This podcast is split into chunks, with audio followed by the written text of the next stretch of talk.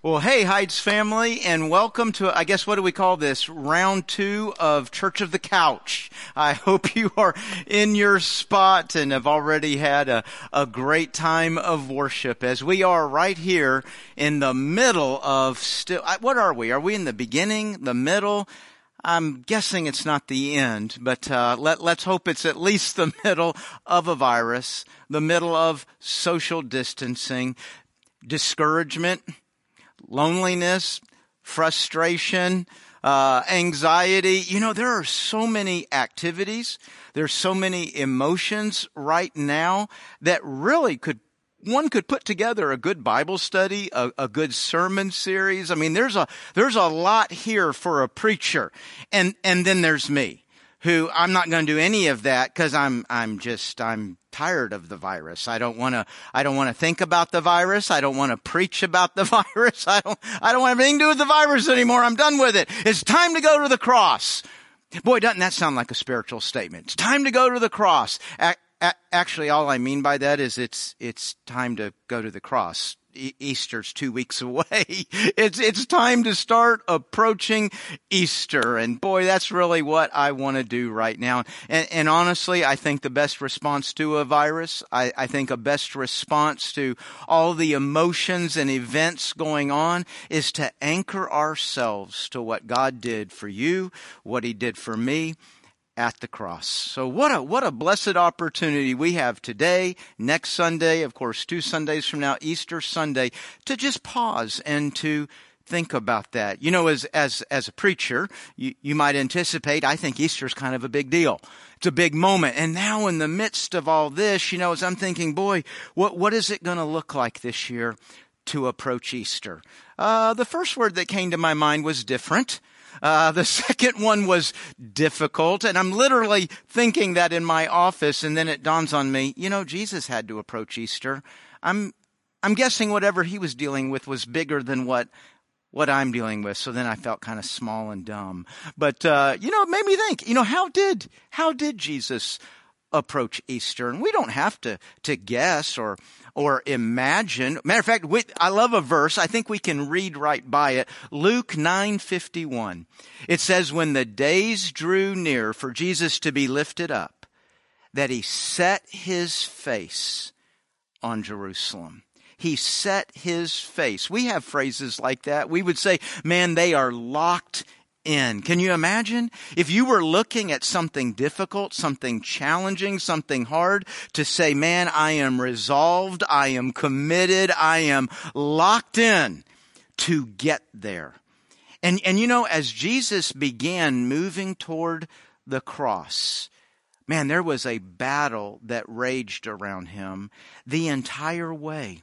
You know, a lot of times in an Easter season, we're, we're going to look at what was going on at the cross, you know, the night before, the day of, on the cross. But I've really been led to be thinking about this battle that was raging around Jesus all the way up to the cross and just understanding, appreciating what he went through because there was people and forces trying to keep him. I don't know if we've ever thought about it that way. Trying to keep him from getting to the cross. There was people and forces, of course, trying to put him on the cross and all of that just raging around him, wearing on him. I mean, he is carrying that battle, but you know, he endured that.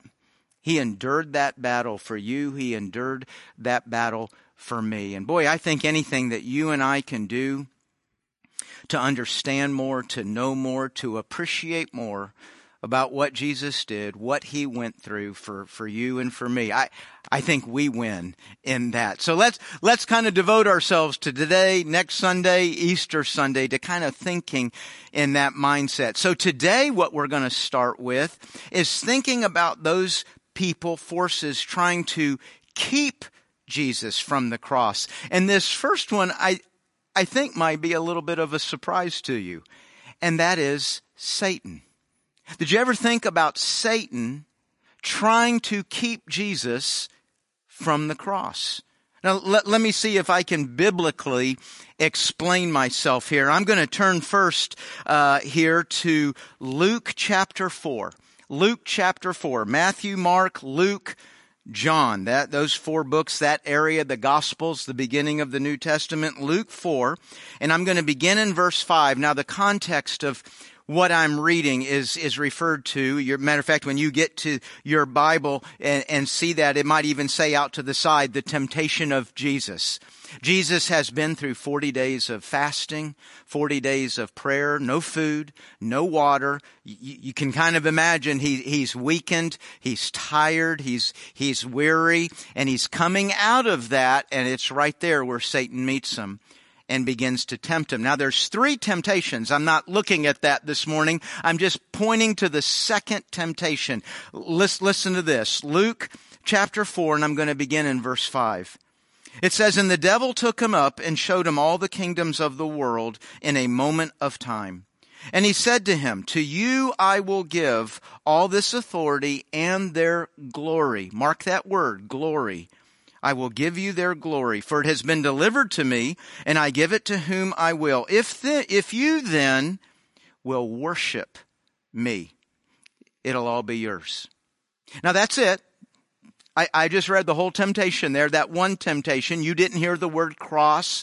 You probably didn't hear anything about, hey, hey, I'm going to try to keep you from going to the cross. No, no words like that, no idea like that. So you're probably wondering, Pastor, where do you see that? Well, hold, hold on to that word glory. I'm going to see if I can connect a dot for you here. And let's go, let me go to Philippians. Philippians chapter 2 and this time I'm going to read verses 8 to 11. Philippians chapter 2, verses 8 to 11. And it says, being found in human form, he humbled himself by becoming obedient to the point of death, even death on a cross. Therefore, now when you see a therefore, therefore means what I'm about to say is based on what I just said. So what did, what did he just say? Even death on a cross. Therefore, God has highly exalted him and bestowed on him the name that is above every name, so that at the name of Jesus every knee will bow in heaven and on earth and under the earth, and every tongue will confess that Jesus Christ is Lord, to the glory of God the Father. So what, what God just said there is, He said to His Son, because of what you did, what you accomplished, what you were ready to do on the cross, because of that, I'm going to give you a name. I'm going to give you a glory un, unparalleled in human history, uh, unparalleled in all eternity to come. You're going to have a name and you're going to have glory because of what you did on the cross. Now go back to Luke chapter 4. What is Satan offering him? He's offering him glory. Folks, I believe when you connect those two ideas there, what you have Satan tempting him with. Listen, Jesus is going to get glory either way. What Satan is tempting him with is glory without the cross. Hey, we don't have to, we don't have to do this God's way. We, we, we don't have to do God's will here. Hey, listen, we can get you the same. You want glory? I'll give you the glory. You know, Satan kind of does the same thing with us, doesn't he? I mean, he, he comes to us. He whispers in our, hey, we don't, don't have to do it God's way. I, I can get you that. I can get you that right now. We don't have to, to wait. What do you, what do you, revenge? I can get you revenge, wealth, glory, fame. What, what is it you want? I can get that for you right now. We, we can go around that whole way that, that God has in mind. Now, Satan's always, uh, he's a little vague on the cost. He, he, he's a little vague on how short term his answer is. But he is tempting Jesus there with, you don't have to do the cross. I'll give you the glory. Now, what's the condition? Just worship me. You know, when, when I think of worship, I, I, I think of going to a building, and singing songs with other believers. We, we haven't been able to do that the last two weeks. I mean, man, I'm sure grateful for our worship arts team putting on that, that time of worship and allowing us to kind of gather online. I mean, we're not in physical proximity, but think about it. Thousands of us in the last few moments have had our mind focused on the Lord. We're, we're using the same words. We're singing the same song. So we're kind of gathered together in that worship. So when Satan says, you just need to worship me, my tendency is, well, I've never been to a building and sang songs to Jesus. And, and yet, folks, the sad thing is, we've all worshiped Satan. Because what Satan is talking about right here, what, what, what he's saying to Jesus is, I want you to value me and I want you to value my path over your father and over the path your father has for you. Oh gosh, folks, we, we, we've done that. There, there, I mean, how many times have we done that? How many times have we said to Satan, I value what you can give me right now. I value the, the path that you, that you offer. Well, as you can tell, there's almost a whole lesson in that for us as we look at the temptation of Christ. But, but just back around there, what, listen, Satan knows what Jerusalem holds for Jesus. Jesus knows what Jerusalem holds for Jesus. And what Satan is tempting him with is glory without the cross. Now that, that would lead one to the question, why would Satan not want Jesus to go to the cross. As a matter of fact, kind of the weirdness of this idea is in your life, in my life, we've had a lot of songs, maybe even a lot of sermons that led us to believe that Friday was the moment. That, that, that Good Friday, that was the moment Satan struck his blow. Satan won, but then the preacher or then the song says, but Sunday's coming. Well, that may make a good song and it may make a good preacher. I'm not sure it's accurate. I don't think for one second Satan thought he'd won something there. Listen, whatever you and I know about the power of God, Satan knows ten times, a hundred, a thousand times that much about the power of God. Satan knows about the power of God. Satan knows about the prophecies of God. Satan knows about the word of God. Satan knows what God can do. Satan knows what God is doing. So Satan didn't think, hey guys, talking to the demons, hey, we won, we beat them. I, I really don't believe Satan thought that. Satan did not want the cross to happen because he knew what the cross would accomplish for you. He knew what the cross would accomplish for me. That's what he was trying to stop. That's what he wanted to keep from happening. And he had to get way out in front of the cross. Not at the cross. He had to get out in front of the cross to try to stop that.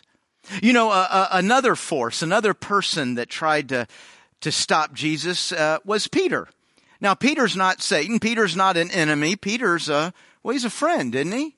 Man, as you and I are pursuing a path of, of trying to know God's will, sometimes we get challenges from enemies. Sometimes we get challenges from friends. The, the passage I'm referring to, I actually just used last week. It's unrelated, but I, I did refer to it last week. Mark 8:31, and Jesus was walking down the road with the disciples, and and for the first time in 8:31, Mark 8:31, he uh, he tells them about the cross. He's going to tell them several times, but this is the first time that he says, Hey, when we get to Jerusalem, you know, here's what's going to happen. Here, here's what this is going to look like. Here's how this is going to unfold. And it says there that, that Peter pulls him aside and, and rebukes him. Now, the, the, the, passage just said Peter rebuked him. It doesn't, it doesn't tell us what Peter said. How did Peter rebuke him? But, but to be honest with you, I don't think it's hard to imagine. H- have you ever kind of been focused, man? You, you know, you've been reading in God's Word, doing a study and praying, or maybe God spoke to you while you were at, at, at church one Sunday, and boy, you thought, you know what? God is calling me to be this. God is calling me to do this. And, and man, you got you got, like Jesus, locked in. You set your face to follow the will of the Lord, to obey God and that. And then, and then comes a friend. And, and they can say, uh, they can say a variety of things to us at a moment like this. You know, sometimes they'll say, you know, I, you know, I don't, I don't think God would want that for you. You know, maybe they're kind of saying it almost out of love. They don't want to see us hurt or suffer, or go through any difficulty, but, but they'll say, you know, I, I just don't think God want that for you. Or maybe Maybe they're, hey, you know, you're getting a, getting a little fanatical. You're getting a little over the top right now. I mean, I, you have, I have, we, we've heard our friends say some discouraging remarks as, as you and I are trying to, to love the Lord, live for the Lord. Now, it, it, it might sound like at this point, you know, the, the thing we need to hear is, hey, you gotta watch out who your friends are. Be, be careful who your friends are. But then that would almost sound like Jesus wasn't careful. was Jesus not careful in, in picking Peter as a friend? You know, I, I really don't think that's the application here. Be, because, well, first of all, you have, I have had friends in life, uh, friends right now maybe, who we know they're they're not going to encourage us spiritually. We know that, right? I, I, mean, there are certain people we know they're not going to have anything positive to say about our love for God, our life for God. And then sometimes they might even have some very derogatory things to say. Not actually talking about them right now. And I think the scripture would actually warn very strongly you and me about those kinds of friends. We really need to be mindful of the influence they're having in our lives. But the friend I see this kind of having us stop and think about this is hard. it's the friend I go to church with. it's the friend that I, I sit in Bible study with. You know, folks, it, it'd be nice if, you know, hey, we go to the same building for church. We sit in the same Bible study so I can just trust anything they say without a filter. But that, that's not the case. And it's not a warning to not listen to anybody. Boy, the Bible actually challenges, encourages you and me to have people pray for us, to get wise counsel. When it's saying get wise counsel, it means that you and I take what we think the Lord is leading us to do, impressing on our hearts. And, and we have others pray for that. We bounce that off of others. Uh, we want to hear, am I thinking right? Am I understanding? Sometimes we need a friend to say, hey, you know, you seem to be on a tangent there. You seem to be veering off there in, in how you're describing the Lord or what He's calling you to do. I, I mean, we need friends like that. But you say, well, then how do I know? How do I know if a friend is leading me astray or, or if he's actually saying something I need to hear? Well, I can look at what Jesus said to Peter.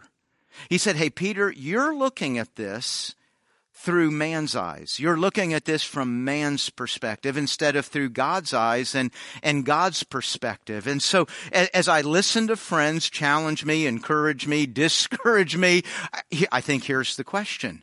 Are they driving me to God? Are they, are they driving me to His Word? Are they making me think about who God is, what God has said? Or do they, is their advice, their challenge more about what they think, how I should think, how the world thinks? I mean, unfortunately, we can, we can do that to each other. Uh, obviously, uh, Jesus was able to handle it. And he said, Whoa, Peter, that's not, you didn't get that from God. That sounds a lot like what the world would say. That sounds a lot like what people would say. And, and so Jesus handled that well. Isn't that nice of me to tell, say that Jesus handled that well? but you know, folks, think about what we've just witnessed now with two things. Jesus has what? Set his face, his resolve on Jerusalem. He's had an enemy come and attack that. He's had a friend come and challenge that. And I'm not implying that these two things are the only two things. On his entire journey, he was being challenged, he was being battled, and you know what? You just get weary. E- even if you're successful, even if you're resisting, even if you're winning, it, it gets weary being in a battle. And he was constantly in a battle as he set his face, as he set his resolve on the way to the cross. And I think as we come into the Garden of Gethsemane, that's what we're seeing. We're seeing that weariness when Jesus prays that, that very, I almost want to say famous prayer. I, I, I think a lot of people know this prayer, even, even if they don't know much about the Bible. They're, they're familiar that somewhere Jesus prayed something like, you know, Father, if it, if it would be your will, could this cup pass from me? Yet, yet not my will, Lord. I, I want what, I want what you want. You know, to understand what is going on there, we have to, we have to think about Jesus being 100% God and 100% man. And that's difficult for us. That, that is a that's a, it's very difficult for us to see Jesus being both of those things exactly and fully at the, at the same time. So we tend to, depending on the story or the thought, we tend to lean one way or the other. Probably most of the time, you and I lean toward, we tend toward only seeing Jesus as God. But, but he was a hundred percent human. He grew tired. I mean, think about it. The Bible says that God never sleeps or slumbers. God never gets tired. God never gets worn out. God never says, hey, could you just let me have 20 minutes to take a nap? Never, never in all of eternity. And yet the gospel story tells us that Jesus got tired. That's the, the humanity of Jesus. And he came into the garden and he has been battling. He's been battling for, for years. Friends, enemies, he's battling. And, and as he gets weary, his own human nature his own human nature boils up there and says, hey, hey, hey, God, is there a way not to do this? Am I suggesting there that in Jesus' humanity, he didn't want to do the will of God? Well, no, I wouldn't say that, but, it, but then yeah, maybe I kind of would. I think Jesus was resolved, committed to do the will of God, but want? Want to do the will? I mean, does somebody want to be beaten and spit on? Does somebody want to hang naked on a cross? Does somebody want to be separated from the most loving relationship there is? You know, I, I think often that's a part of the whole cross that, that we grasp, that we understand the least. And, and that's what happened between the Father and Son. What happened in the Trinity in that moment on the cross when the, when the sin of the world was placed on Jesus and the Father had to turn away. When, when Jesus would experience physical death, and, and death is never defined in scripture as a cessation of existence. We don't, we don't stop being when we die. We're still very much being. We're just now separated from God if, if we're lost, if we're unsaved. And I mean, I wouldn't use the term lost or unsaved with Jesus, but he entered death with all the sin of the world on him. So that's the feeling that he has. And as he looks out to that, I, I think there's almost an anxiety, a heaviness, a, a wearisome about, about facing that. I don't think we have a clue what all was going on there. I mean, you and I can say, boy, I miss somebody. I miss being with somebody. Boy, I really can't wait to be back together. I, I, th- that is a million miles from Jesus in that Garden of Gethsemane, thinking about being separated from the most beautiful, the most passionate, the most pure, the most righteous, the most fulfilling relationship that has been enjoyed for all of eternity. And by the cross, there's going to be a schism in that relationship for a moment. All that endured for you. So, so Jesus' own human nature rises up in that moment and says, Hey, Father, is there another way. But you know that that sentence isn't even finished before Jesus says, "None, none. I want what you want." Do you see him fighting there? Do you see him battling? And it's for you. You know, as I consider this first part of, of what we're going to look at on our way up to Easter, this, this part where, where we're dealing with forces, people that wanted to keep Jesus from the cross, there's two things that, that, that come to my mind. One is it, it can be hard to do God's will. I mean, you, you and I should understand that. We should anticipate that. Hey, listen, there's parts of God's will for our lives that are fun, that are fulfilling, that there's laughter, that there is joy, that there is, there is peace. But God will call you and I to be things, to do things in a world that is absolutely antagonistic to Him. So logically this totally makes sense. If I'm doing the will of God, it's, there's places that's going to be difficult. There's places where that is going to be a battle. And boy, as I just look at the life of Christ, I think, man, am I really aware of what, of what is impacting my resolve? Friends, enemies, my own human nature? How am I handling that? How am I praying about that? But the second thing this, this today's stories, today's understanding of Christ really leads me to think is, man, Jesus fought for me. Jesus fought for you. His love fought for you. And, and as I think about that, as I, as I want to appreciate that, I can't help but think, man, does, does my love fight for Christ? Do I fight to love him? Do I, do I fight to obey him? Or, or where there's a moment of difficulty or inconvenience, or I just don't really want to be seen that way, do we just roll over and quit? Is, is there a fight in my love for Christ? You know, actually next Sunday, Easter Sunday, I'm going to end both of those messages thinking about this, kind of elaborating on it a little bit more. So I, I want to stop right now and just kind of leave you with that thought. Pray about that this week. Think about that this week. Maybe, maybe talk about it with somebody this week, of, of, of course, in a group of 10 or less. but talk with somebody. Hey, what do you think it means to have a love that fights for Christ? Man, he sure, he sure fought for you. Let's pray. Hey, Jesus, thank you I, I, pray I am ever growing in my understanding, ever growing in my appreciation of, of all that you did for me and how you fought for me. And Lord, I pray through your Holy Spirit, you would guide me, you would help me to have a love that fights for you. Help all of us. Lord, I pray all week long, we're thinking, we're thinking about how we have a love that fights for you. It's in the name of Jesus that we pray. Amen. Amen.